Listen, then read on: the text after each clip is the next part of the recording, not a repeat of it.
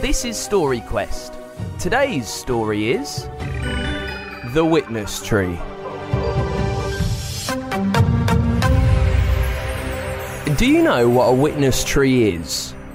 It's the name given to trees which still stand in places where remarkable things have happened, such as an ancient battle. It's strange to think that something from long ago remains, and we wonder what the tree could tell us, if it could talk, of course.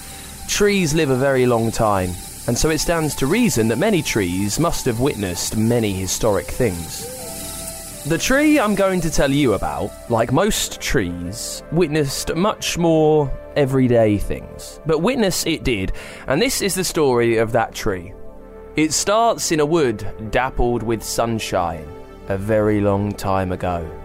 An acorn fell from a giant oak, the largest there was in the wood.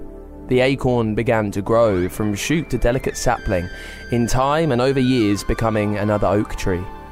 As the tree stretched towards the sky and as decades passed, the woods were cleared to make way for farmland. The oak was left and missed the swashing, shushing company of the other trees, but company came in new forms Boys as young as you worked on the harvests in those days, and on their way home they would rush to climb the oak's inviting branches. After 50 years, the oak had become even more tall and strong, heavy with acorns in the autumn. Still, the farm boys climbed the tree most days. These were now the sons and grandsons of those that came before. They goaded each other to go higher and higher, and laughter shook the leaves. The tree sighed happily at the joy and the shouts and did its best to stay strong so that no one should fall. Places change. The village became a town, and then a large city, filled with many thousands of people. The meadows around the tree in time gave way to houses, rows and rows of houses that stretched for many miles. There were no spaces between each house. These sorts of houses are called terraced houses. The tree shivered at the changes, missed the warmth and the quiet of those golden summers, with the company of children every day. The field around the tree shrank little by little, and the swaying meadow became grass, clipped neatly each week. Other trees were felled to make room for broad walkways where families would take the air in their Sunday best. Nurses pushed large perambulators, and children were cautioned not to leave the path. The tree missed the children a great deal, but was happy to be amongst so many people. The park became less clipped and prim. As a dark time descended, a war, nights became black as can be as planes swept overhead, crunching bombs and licking flames sending a shudder through the earth under the tree. The grass around the tree was set to work, dug up to make space for vegetables in plots, allotments to help feed folk. This was an interesting time for the tree, whose shade offered welcome relief to those toiling over the warm late summer days. Most of the people working on their plots were grown men and women, but some children would come, one boy in particular, almost every day. He came with his father, and after helping to water the lines of carrots and peas, would go and rest with his back against the tree's broad trunk. The boy could not walk easily, and had metal calipers to support his legs. He seemed to come with his father most days, and the tree wondered if he had any friends of his own. No other children played with the boy, but the boy didn't seem to mind. He would read books and collect the acorns, and sometimes sleep a little on the warmer spring afternoons. On one momentous day, his father brought two ropes to the tree and, casting them high into the air as if throwing a ball, brought them over a high, strong branch. The tree wondered what this might be for, but the next day the man brought a small wooden plank, as smooth as butter from sanding. Holes had been cut into it, and the man fixed the ropes to the plank which the boy eagerly sat upon. A swing!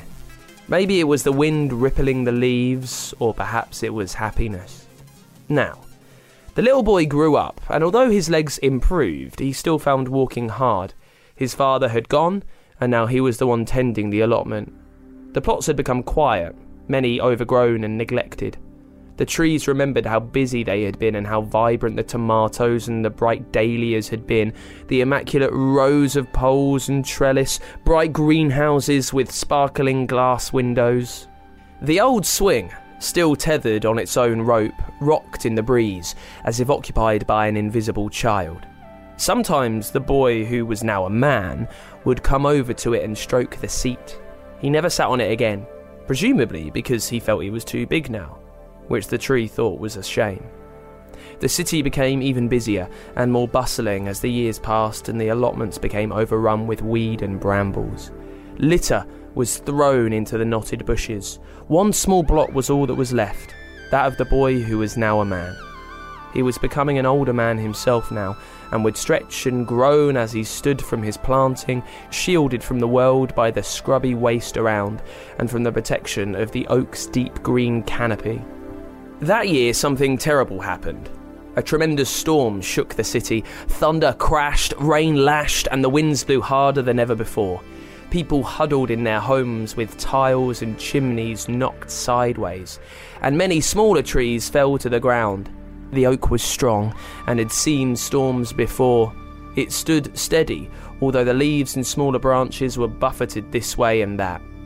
Then, in the dark of the night, a lightning bolt illuminated the skies, and with a crack like a gun, it hit the tree, the fire slicing it straight to the core. The old swing was cast to the ground as the tree collapsed with a crash. The tree wasn't hurt. Trees aren't like us. The smouldering fire, however, drew the attention of people in houses nearby, and with a whooping siren, men came to extinguish the flames, but it was certain that the tree would grow no more. Men came to cut the tree down. The tree wondered what would become of itself. He was interested to see that the boy who was now a man came with those woodcutters. He was giving them instructions and seemed to be in charge of what was happening. Many weeks passed. The stump of the tree made a convenient perch for robins and sparrows, and insects burrowed into the crevices. Mushrooms grew from the damp parts of the pulp, and soft green moss began to spring up. The wood from the broad, thick trunk was taken away and cut into sections under the watchful eye of the man. A bell rang. Children raced from the school doors. Excitement rippled like the wind through the crowds because the new playground had been completed. There were swings, a climbing frame, even a roundabout, all made from the wood from the tree, cut to shape, crafted, and as smooth as can be. The caretaker of the school, who happened to be the boy who was now a man, stood and beamed as broadly as he could as he watched the children race to take turns. It was his idea to use the tree to make these things. He remembered his father, contented afternoons resting against that broad trunk, and of course, the swing on the tree. He felt close to all these things, and for a moment he felt like a very young person again. He was happy. As for the tree, well, it's hard to say, of course. But as the swings swung on that crisp school morning break, if you listened hard, you might, just might, have heard a very contented creak. Got an idea for a story? Tell us the title at funkidslive.com forward slash storyquest, and we could bring your story to life. For a new story each week, make sure you hit subscribe or follow so you don't miss a single episode.